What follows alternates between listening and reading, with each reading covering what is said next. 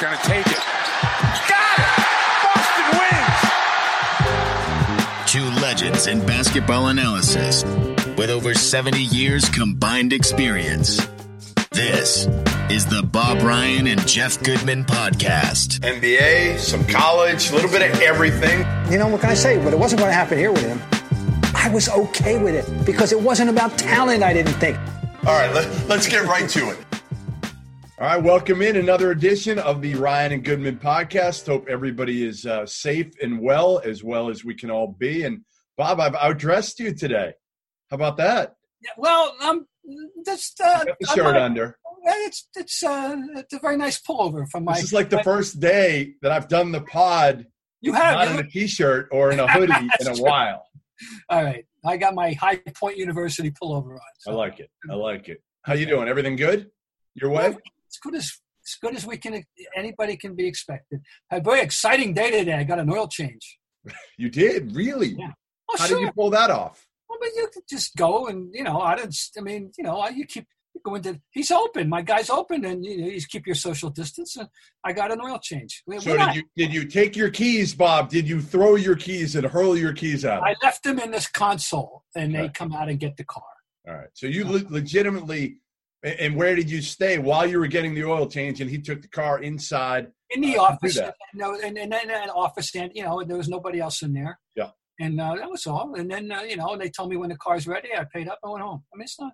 eh, We're not. I'm not under You're not going crazy on this. lockdown. I mean, uh, I, I'm not doing anything stupid, but I, I Are you going in at grocery stores, Bob? Are you going in, or are you having them delivered? No, no, we go in, but we know you got to be spaced. You know, they, they're they're very rigid about the spacing and how many people they're in at any one time, and and and you know, I do the mask thing. Yeah. I, that's a, in my case. Yeah, we. My wife just made up. She just went. She made up four masks yesterday. So uh, Really? yeah, and and I was using a bandana. I have a bandana. I have. oh, you got to do what you got to do. yes, You know. I agree. I'm gonna have to cut a T-shirt up or something. I've I've not done the mask route I'm yet. doing the mask thing. Mean, yeah, yeah. Seriously, I'm taking it seriously. Well, anyway, Jeff Goodman. Uh, Yes. what, what, what, what, what's news in the world of in the world of basketball? We have some news today, Bob. Right. and it involves a kid named Jalen Green, who some recruiting services, including I believe ESPN, have as the number one player in the country in the senior class, and he was choosing between Memphis, Auburn, and going the uh, the professional route. Mm-hmm. And uh, as we record this podcast right now at about one o'clock, he is uh, he's going to announce his decision here uh, soon that he is going to go to the G League and play in the G League next year for what is I'm being told is somewhere in the neighborhood of half a million dollars next season. Now there's a there's something called the uh, the the professional path that they put in. The G League commissioner right now, the guy who runs the G League is Shareef Abdur-Rahim. Oh, Yeah, I've okay. trying to get a hold of him this morning. Haven't been able to yet, uh, but he's running it. They're trying to get some of these big name high school kids to come, and they know that the 125,000 that they had on the table last year didn't quite cut it. So they're going to up that to somewhere in the neighborhood of half a million. And Jalen Green is going to take this. And uh, I'm surprised. I, I just don't understand. I just talked to an NBA general manager, Bob, and I don't understand what the reasoning is for Adam Silver doing this. Is it number one because you think it's a it's a better path for a kid than going to college? Number two, that you just want to increase the G League and make it more marketable, Mhm. or number three, a kid like R.J. Hampton last year, who was a top, I don't know, ten high school player, he went to uh, New Zealand. Right. So to keep the kids from going overseas and instead saying, hey, we want those kids to definitely stay here and play in the G League. I don't know what the scenario is and why. I can't wait to hear at some point from Adam Silver why he's made a push to do this with all this money on the table for a high school kid. But, you know, I'm torn on it, Bob. I'm torn because every kid should have the ability to make the decision that's best for them.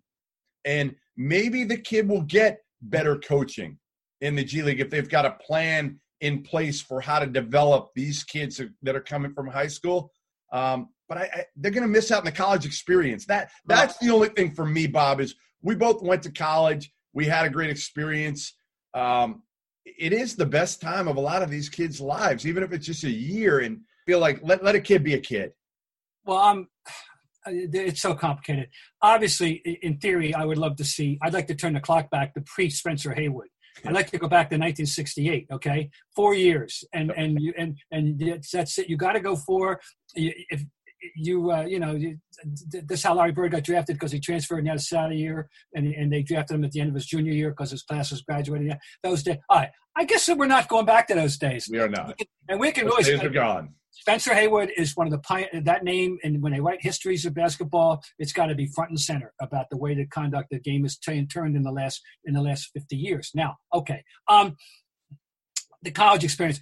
Some guys really make the most of that one year. We like, for example, I know for a fact, and you were telling me, and I've been Jayson Tatum, for example, is a is he's a dookie, and he see, he he frames himself right. He will always frame himself in life as a dookie for that one year.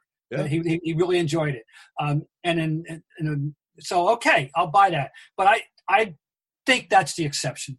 I think that most of the one and doneers are, are not exactly fiercely loyal or, or, or, or have any great sentiment attached. You don't think Ben Simmons will consider himself an LSU Tiger forever? Wouldn't you love to know? And, and, some, and I don't want to pick on Ben. Uh, uh, yeah. Fultz? Wait a minute. Are we going to remember where Markelle Fultz even I was just going to say I don't want to pick on Ben, but that that'd be dis- disingenuous. That would be that would be a lie.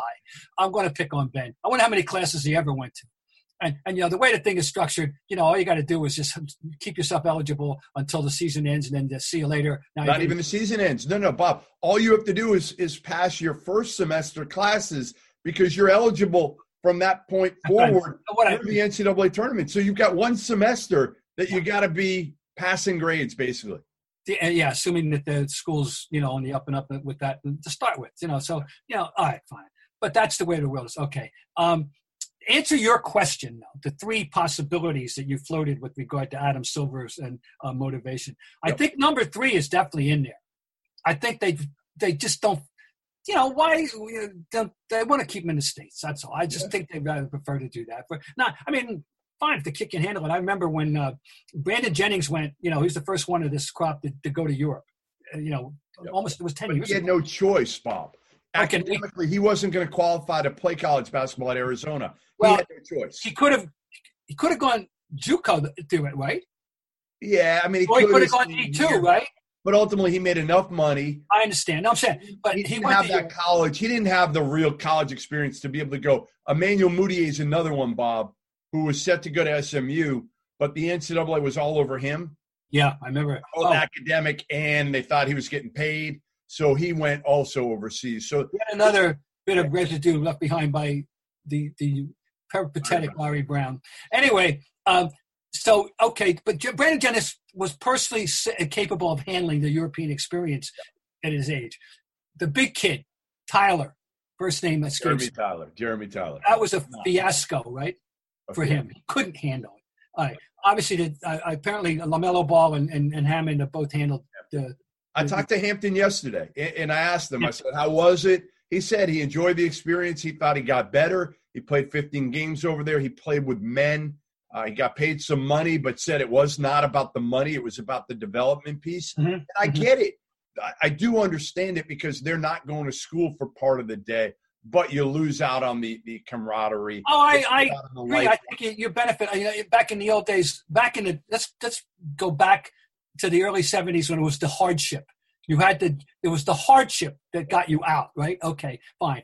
And we talked about the at least spending that time in college through osmosis. You picked up some social skills. You picked up, you know, some awareness, some you know, some sophistication in life. You know, ju- just by being around a college campus and the atmosphere uh, which of course presupposed in those days that you actually were mingling with the regular student population and weren't you know just in the athletic dorm you weren't in the and i'm going to pick on them here the wildcat lodge it's always infuriated me the concept of the wildcat lodge you know which is the model i guess for all the athletic dorms in america quite frankly right i guess Yeah, and, uh, Kansas has done. Kansas okay has done that so too. you know instead of i know i went to school and i don't know how it was when you went to u of a but when i went to bc you know they all the, the athletes were interspersed there was no athletic dorms i lived in the same store with steve adelman who was the jump shooter from natick i i, I was friendly with brendan mccarthy there was a, you know i mean that you could be your could be your roommate could be your next door neighbor and now and that's the way it should be Yeah, you're right. That's the way in theory.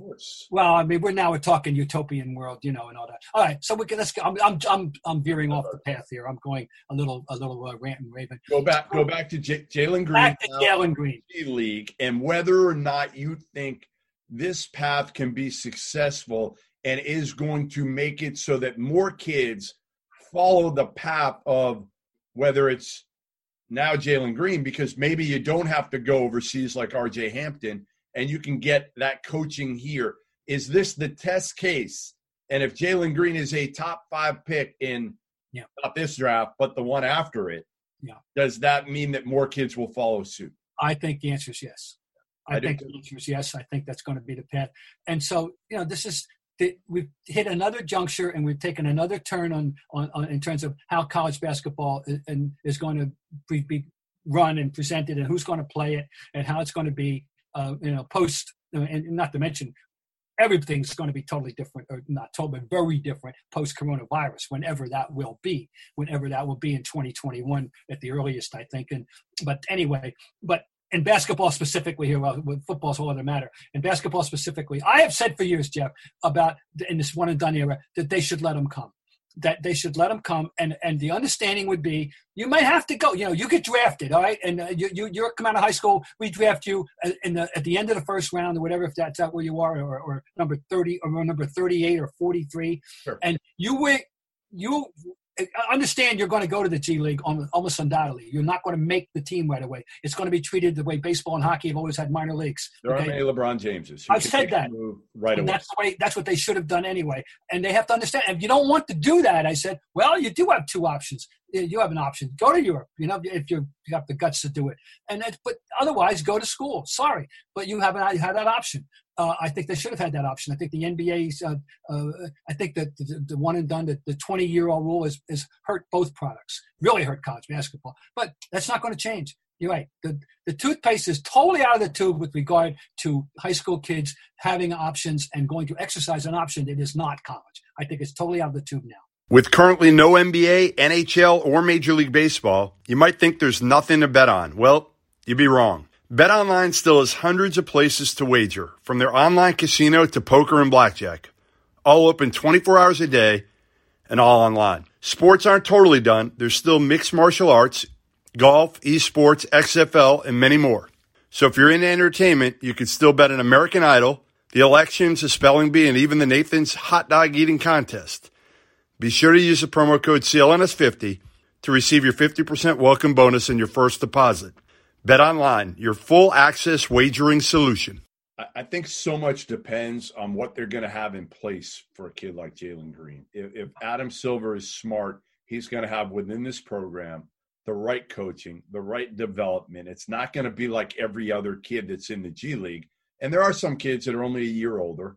Um, you know, there are plenty of kids that, that are in the G League that were freshmen in college that decided to to leave and aren't good enough to stick in the NBA. So it's not like he's playing against, you know, all these guys that are 30 years old. Right, Most of them are a couple years older than him. He's a very talented kid, but to me, you better have the right coaching in Yes. place, the right development, the right coaching socially, those types of things. I- I'm in agreement with you. Kids should be allowed to come out of high school, but again, the ones that aren't LeBron James should they should have a plan in place that if that kid you draft them and and and you're going to send him down to the G League. He's not good enough to make your 15, 13 man roster, whatever it's going to be. That you can put him in some sort of G League system in which he is coached and developed differently than the kid who went four years to college. Am I correct that now all but uh, is there still a holdout that does team that does not have an affiliation with a G League team? I don't remember, but I, somebody I don't know who. I was Most told Adam, Adam Silver wants. Most of them have to like but here here in Boston, the Celtics have the Portland Red Claws, and and Danny Ainge's son was involved heavily. That Austin, right, and uh, whatever whether it was coaching years ago. Yeah, okay. The point is, they're very hands-on, very specific, very analogous to baseball in the old days. Uh, uh, or not even the old days. Still to this day, teams have organizational philosophies. The Orioles had a book. The Dodgers had a manual. How, how we played Dodger baseball. Orioles, I believe, had the same thing in the old days when the Orioles were a cornerstone franchise before Peter Angelos wrecked them. That's a story for another sport and another day. But anyway, that, that, that baseball's been hands on with placing their managers who, who uh, implement the philosophy of how you want to have things done. Basketball, this is not going to be hard to do if you want to do it right, right? You're I mean, right. You should, the people are out there. Um, so absolutely, you should be able to do it the way you, to, to a team uh, has the, the structure available to the young man. I just wonder how, how many kids, again, you know, RJ Hampton uh, is probably going to get taken somewhere in the back end of the lottery, somewhere between 10 and 20. LaMelo Ball is going to go in the top five. Now you got Jalen Green in there. You just wonder.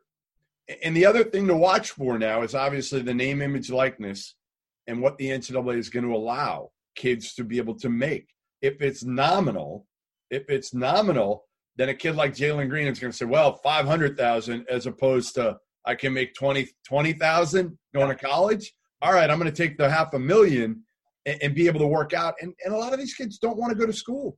Bob, they, which has been the case for, for, you know, been the case for a century. But the fact is they had no choice right up until Spencer Haywood. Yeah. And, and they had no choice. And, and until 1968 and when and, when after his year in Detroit well and he and he came out and went to the ABA you know without his class having graduated and that broke the mold and, and that set in motion, in motion all these forces today Spencer Haywood you know. So right that was the case though. We knew we used to kid about it. Will you go see Jalen Green when it comes to Portland Maine next year you might. I might. I might. I mean, you know, I I, I said I was going to go see Tacko this year, and I never got around to it. But I I I, I know I was I should have, and and I I yeah, it's two hours from downtown Boston. No big deal. No it's an hour deal. for me. We were going to see yeah, Tacko. Right. I live on the South Shore, so I'm on the South Shore. So uh, you got to add another. It's be two and a half for me because you got to go a half hour to get to town. Anyway, yes, uh, I I would.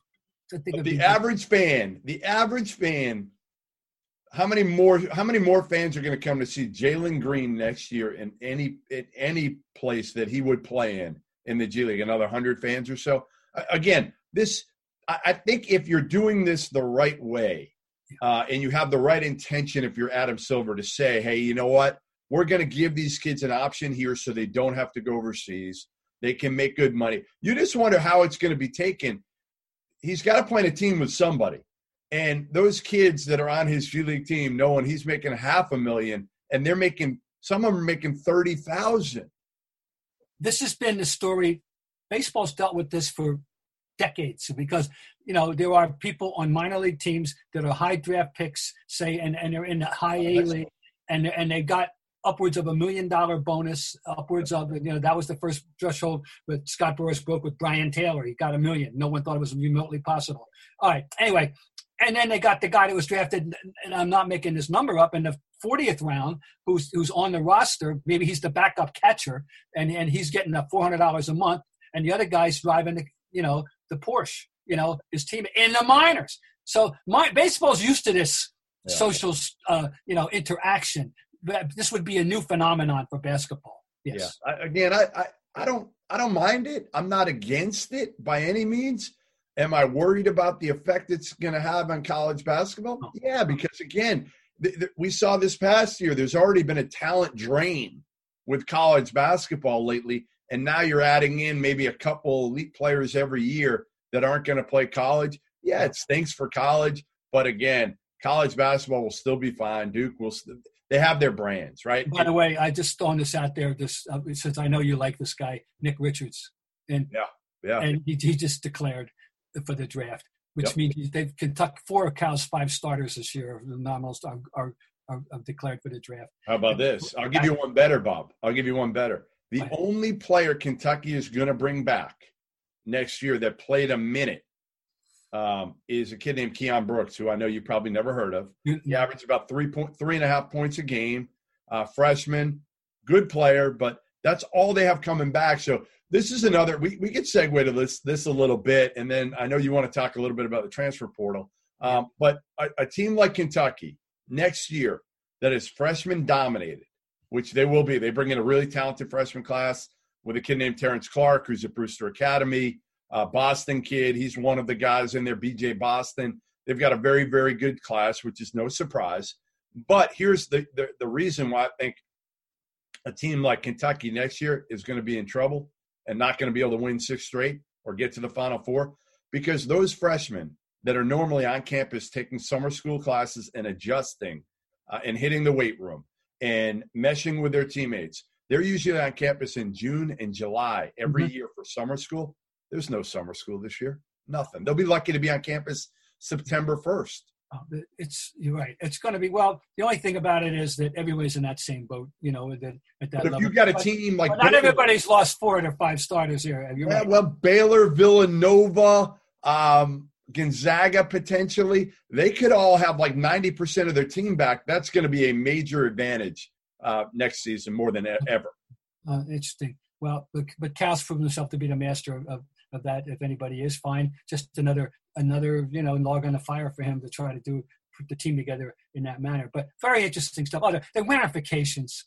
There's short-term ramifications that are obvious, and there are long-term ramifications for all of college sports, which which are only speculative right now. But we know that when this all ends or it's declared to be over or, or, we're going to try to resume life uh, i won't even use the word normal because there will be a new normal in every aspect of our life transcending sports somebody said to me it's going to be a new normal yeah somebody said to me the other day do we think that media members will be allowed in locker rooms again for years could this well, be three or four years where they say, you know what, we're going to do? I mean, certainly for the short term, we're gonna we're gonna have no locker room access. Which, again, listen for for most people watching this, they're going to say, well, who gives a shit? We don't yeah. we don't care, you know. No, for, yeah, you should. For you and I, though, that's where we got some of our best information throughout our career was by being able to get one-on-one access with guys and get information that other people couldn't. Right, exactly. And you, you, you were. I, I tell kids now, you know, you're you're a salesman, and the commodity you're selling as a writer uh, on a beat is you, and you're selling yourself to the players, you're selling yourself to the coaching staff, you're selling yourself to the administration, and and that doesn't come from sitting in a press conference, no. in a, in a room with 50 other writers. That doesn't come from that. No, you got to have. It doesn't come from them just observing uh, what you write or what you broadcast. It comes from personal contact, personal interaction. That's, and I think you're probably right. It's going to be deemed as totally non-essential and totally un, uh, uh, uh, and, and, and, you know, nobody's going to care. You're right. Bob, you know what we should do? Maybe next week we'll do this because um, things are starting to slow down a little bit, and uh, we've had, obviously had some great guests lately. But I, maybe we'll do this for next week. Can we can we do some sort of like journalism class, almost like MBA journalism, and, and we try to bring on you know, uh, a few other people and tell stories and talk about some of the issues yeah, uh, that, that have faced it. I, I think it'd be a good, it'd be a cool segment if we could do that. Maybe we'll, well, if not next week, we, let's work on that. I, yeah. I'd love to do that. And and uh, you know the thing, I was in fact I, did an interview yesterday with Adam Himmelsbach of the Globe, uh, who's a beat writer now for about the last three or four That's years. Yeah. And um, you know he was asking me a lot of you know about the old days you know a lot of stuff about my experiences my and, and how you know and it's how, how vastly different the day-to-day life of a of a beat person is to right? Including how the game is is covered how what is written about the game the the, the death of the classic game story with beginning a middle and an end. It's it's dead. It's you know dying. It's, nobody it's cares. totally right. no, it's not done.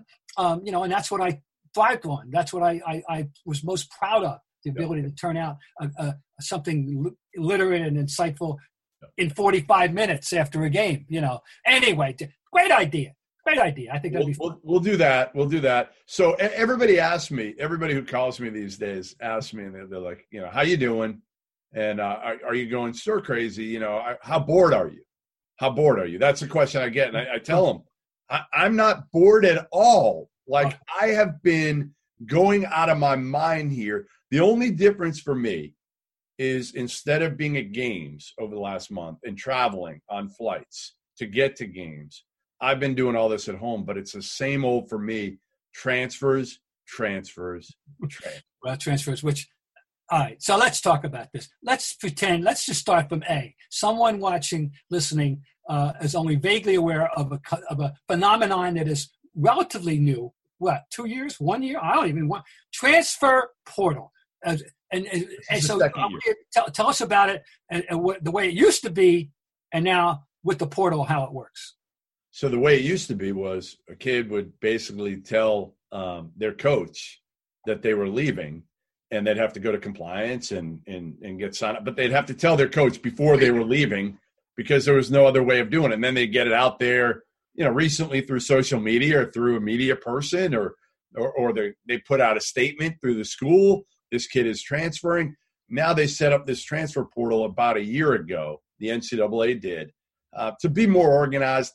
That's a part of it, uh, but also to make sure that um, these coaches couldn't prohibit these kids from transferring. Now the kid can literally just fill out the information, and the next thing you know, it could be that night, it could be the next day. They're entered in the transfer portal, and every coach has access to this portal, and so do media people illegally, but uh, we we have it. There's plenty of us. Don't tell anybody. That's right. So uh, it, it's it's this portal that just spits out names, contact info, what school they went to. Pretty basic. Um, but this is what coaches are doing all day right now, Bob. They're sitting in front of the computer, refreshing the transfer portal all day. Media people, same thing. And what the, the, the misnomer, okay, here's the, the big misnomer. I've been doing the transfer list. I started it. I started this transfer list. Ah, shit, it had to be about 13, 14 years ago now. Mm-hmm. One of the first. So I did it. And, and one of the reasons why I kept doing it was Bill Coen told me once he found a kid from UT San Antonio he had never seen before. At Bill Coen, the Northeastern University. Northeastern coach. Okay. Never seen the kid, saw him on my transfer list, brought him in, and I met the kid. It, it, when I went to a game, I met him, and he was appreciative that I did this transfer list. So I said to myself, listen, if I can help kids get it out there, I'm going to keep doing this thing. It's a massive, massive undertaking to try to compile everybody. There's almost 700 players in it right now. I reach out to every the kid or a coach for every kid. Try to keep up with where he ends up landing. I'm gonna try to do a big transfer kind of, um, uh, kind of a, a, a, a, whole deal on kind of uh, where everybody lands, what their stats were. Um, so a whole tracking process. Uh, so I've been doing it forever. And the misnomer is that this thing uh, is an epidemic. It, when I started it, whatever I said, 13 years ago, something like that, there are only 250 names on. Now, like I said, it's going to probably be a thousand this year. So it has grown significantly. Now, when I started it, Bob, I didn't reach out to every school. So there were a lot of kids. It probably was 250. I had it as 250, probably closer to 350. The other part of it is a couple years ago, they decided to allow this grad transfer rule Uh-huh. where if a kid graduates, still has eligibility, he can go to another school for his final year, but as long as they offer a program that is not currently um, offered at their, their, their school. So it's kind of a sham. I mean, it's a, it's a joke. I mean, most of these kids, they're all going for, for athletics, not academics. So that's added on. There were 200 plus of those grad transfers last year. There'll probably be 250 at least this year. There's already about 155. So again, it's grown each year. The grad transfers had a big, big, big part of that. So, are you saying that there's no more, no coach can exert any kind of veto about transferring interconference any longer? Is that, is, or, or Each conference has its rules. Huh? There are some conferences it's still um, I don't know how many anymore. There, it's actually Intra, I said inter, intra, within the conference, within the conference. You go from a kid just went from Virginia Tech to Wake today. Oh. Uh, So ACC, I assume it's allowed now. SEC, I think it's it's allowed now. Um, it- it's kind of you know. Listen, I remember years ago, John Beilein blocked a kid from going in in conference or playing anybody on their schedule, their non-conference for two years. I called him out for it. oh yeah, that was awful. And I just said like like you don't need. Listen, I get it. You don't want him to play in conference. Fine, you could try to fight that. Everybody was doing that at one point, but anybody in your schedule for two years, come on. That, that's crazy. uh, this grad transfer rule. Is, is anybody monitoring it in terms of, of, of in terms of the and whether actually everybody that goes from school A to school B is going to school B happens to be a, a major that is not available at school A? Really, is anybody monitoring this? More than that, Bob, it's how many of these kids actually get their grad degree. Yeah. Oh yeah. Oh no. Yeah. Oh. It's minimal. It's minimal. You're not getting, I think how many one-year graduate programs are there? I don't know. I mean, Most of them are two. Yeah. The So, majority are two. Uh, it's this is why as a fan the experience of between the the, the early defections and then uh, lose and then the the, tra- the transfers uh, you know that nature Hard to um, keep track. hard to keep track. it has to diminish fan interest I'm going to give you another one with this whole transfer thing. So May 20th, there is a vote. And the vote is, and it's going to happen whether it's this year or next year, to allow every kid to have a one time transfer waiver exception, which means every kid in Division One will be allowed to transfer and not have to sit out oh yeah in their career.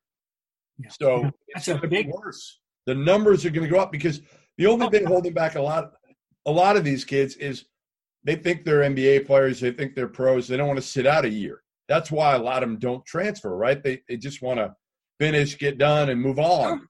Now, if you allow them to to transfer right away and be eligible, you're going to have another uptick in uh, May 21st, right when this thing passes, Sure. another hundred kids that are going to ultimately say, you know what? All right, I'm gone now.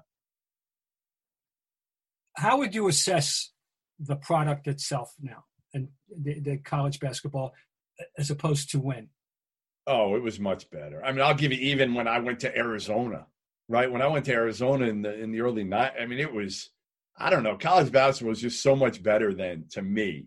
Uh, I, I think the quality of coaching was was better for the most part. You didn't have social media, which I do think affects these kids oh of course it all of us because we're spending time on it. That's why I love the kid like Kawhi Leonard, who doesn't really give a shit about any of the ulterior. Aaron Craft was a kid at Ohio State like that. Didn't have any social media. And to me, again, as a as a writer, yeah, I'm not a fan of Kawhi Leonard's because he doesn't love us. He doesn't love dealing with us. He's not charismatic. But as a as a basketball purist, oh my! I want to coach Kawhi Leonard. I want him on my team. I want the guys like him that are just worried about winning. And we talked to Doc about him a couple weeks ago. He, he's just he's such an anomaly now of somebody way- gets it. Speaking of social media aren't you happy that coach saban has now gotten email He's now what? got email for the first time this week He never had email before. never had email he now has email. you can't turn on a computer. forget about Instagram or forget about Zoom or forget about anything. Forget about anything you can think of. Uh, he just got email. So anyway, we're we're excited. Listen, you are an expert on Zoom now. well, I'm I'm I'm I'm on a Right? roll.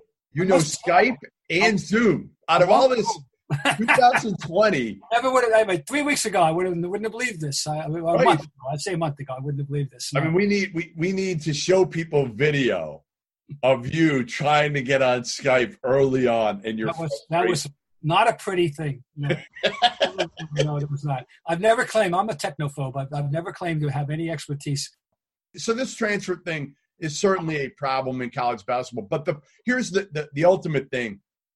Years ago, they had these hardship waivers. Okay, so it started with a kid named Tyler Smith who played at Tennessee, and his dad was dying. And the NCAA allowed him to play right away when he transferred from oh somewhere in the Midwest. Transferred to Tennessee, played for Bruce Pearl right away.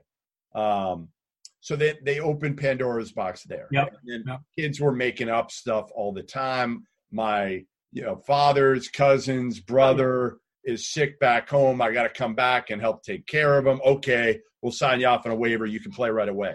Then they said we're done with that. We're done with the transfer waiver. I mean, with the, with these hardship waivers, we're not giving them out. They did that for a while. Then all of a sudden, like three, four years ago, they started allowing them again. So guys got pissed off, like Tom Izzo and Chris Beard last year, when their player was not cleared to play after transferring in.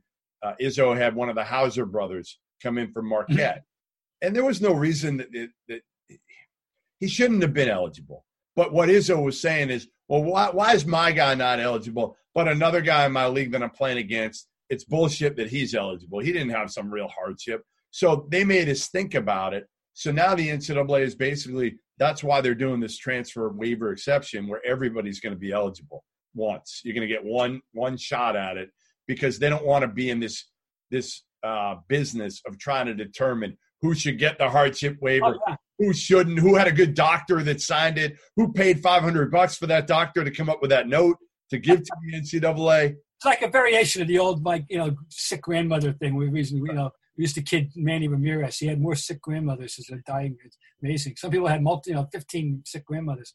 Yeah, uh, no matter what it is, in any circumstances, nature, someone's going to push the envelope. Always, someone, always, always. al- There will never be a time when people aren't going to try and take advantage of a circumstance or a situation. You know that. And by the way, while we're talking about um, this kind of thing, the flip side of all this, and I just want to, you know, it's it's an appropriate day.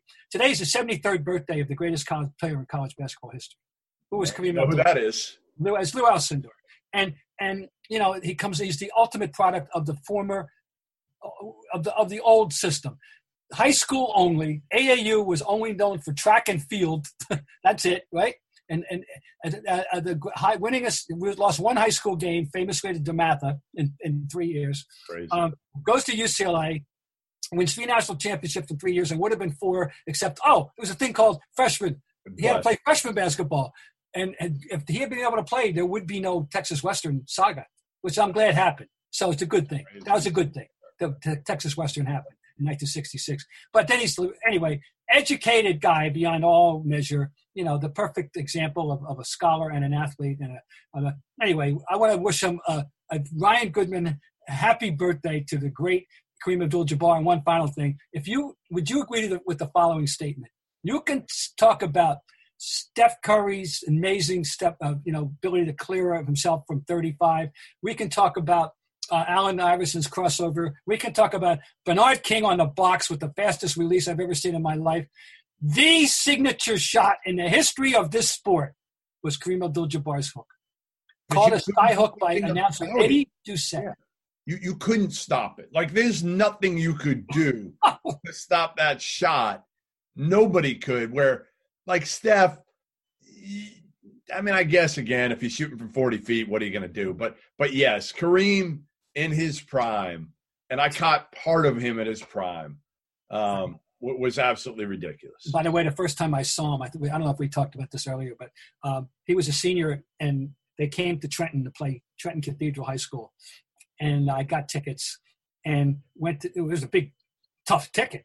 Trust me, you know. This is December of 1964, no, three, three, three, his senior year, and so. What does the coach do for Cathedral High School? Coach named Wally Collender. He wants to win the game. Now, what's the only way you can win the game if you're playing against Power Memorial and you Uh, hold the ball? yeah, yeah. You are. I will take this to my grave, and you can verify it. I have no fears. Here are the final score, eh, period by period increments of that game: five to one, 13 to seven at half, 35. It opened up in the third quarter, 35-13. And I, the final, I do forget, but those were the first three. He held the ball. So here's what we got to see. Here's what he did. Are you looking at this? Here's what he, he's standing in the back of a two-three zone. This is what we saw Kareem Abdul-Jabbar. I mean, or was, excuse me, Lou Alcindor, Ferdinand Lewis Alcindor Jr. Thanks, Wally. Amazing. Anyway, Um, I'm going to give you a name. but I digress. I'm going to give you a young guy to watch because you, you brought up his name before we started the podcast. You, you mentioned his name, Yes. Emoni Bates. Yes.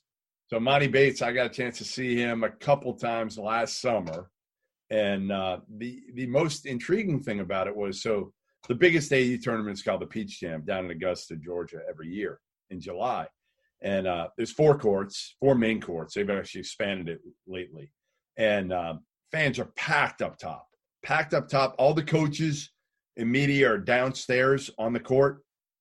Fans are up top. Emoni Bates is playing on one court and next to him, Bronny James, LeBron's son, is playing. Emoni Bates is the best player. I, I guess I'll say the best player I've seen since Kevin Durant at that age. He was a sophomore this past year in high school. So, and he looks a little bit like Kevin Durant. He's long, he's skinny, he's Unbelievable. skilled, he's tough. Um, and he comes from uh, Ypsilanti, Michigan, right near Michigan State. He was actually at the uh, senior day that I was at a month or so ago, Cassius Winston senior day at Michigan State, and has said if the rule changes, I'm going to the NBA. If not, my guess is he goes to play for Tom Izzo at Michigan State for a year. Um, but th- this kid is is so uh, so talented, and on his court, there were like maybe hundred fans watching, and on Bronny James's court, couldn't move. Out the door. You you have a chance to watch stardom, like an elite player that you're going to tell your grandkids you saw at 15 years old, the Monty Bates forever. And Mm-hmm. instead, you want to watch the son of LeBron James, who's a Uh, good player. Don't get me wrong. He might have played. I don't know. He might have. He might have scored seven or eight points in that game. Like he was Mm-hmm. okay. He was okay. Well, star power, you know, what are you going to do? That's good. Yeah, I'll keep that. I'm, I'm curious. Well, I, as I asked you we- before we got started, am I correct that the, the Gatorade Player of the Year is a sophomore? That's got to be a, a Never been done. No. Never been done. And, and Wow. this kid is the best player in the country uh, as a sophomore in high school. And, and it's not just potential, it- it's potential and production. The kid produces, he plays hard, he defends. Uh, once he gets stronger, uh, it'll be interesting to see if he's got the same work ethic and drive as Kevin Durant. Uh, he will be a star in the NBA. I mean, again, you just you, you, you gotta, you know, it's hard because when you compare a kid, which we all want comparisons, right? And you, Sure. Well, oh, yeah. You always need to frame like reference. Kevin Durant. Well, Right. but he's Kevin Durant at the same age. Like that's what I try to tell people. Yeah, Like yeah, Kevin Durant did this, this, and this, and kept moving up. sure. And uh, we don't know. You know, Renardo Sidney was a kid that back when he was a sophomore freshman in high school, I thought he was going to like Magic Johnson, Mhm. but his family moved him from Mississippi. He was the number one player in the country. Moved him to L.A. and the wheels completely fell off, and uh, he never played a game. He you know, ballooned up, and it, Hmm. you know, the family took money and all Yeah. these things, and it just it never worked out for him. So you never know. But this kid seems like he's a good head and his shoulders. Uh, father, I've heard good things about. So, uh, Yeah. so yeah, we'll we'll we'll see. Um, all right. Well, listen. Um, stay safe. Stay busy. Uh, and we'll uh, we'll try to figure out somebody for next week, or you know, at some point we should get together that group. You and I will talk about kind of a group, and we get listen on Zoom. The beautiful thing, I did a podcast uh, earlier in the week with Bob Huggins, Andy Kennedy, Frank Martin, and it was really good. Four of us. So I think if we got four or five, you know, get three more people that are kind of a little bit different, um, you know, d- different maybe age groups of when they covered, maybe different sports, or maybe we just keep it to the NBA and you get three people that cover the NBA at different, you know, different points. I, I think it'd be really fun to so. Kind of talk journalism, talk about the NBA, how it's changed. Uh, that could be an hour conversation easy. That's good. All right. Sounds good to me. All All right, right. be safe, and uh, we'll talk to you soon. Take care.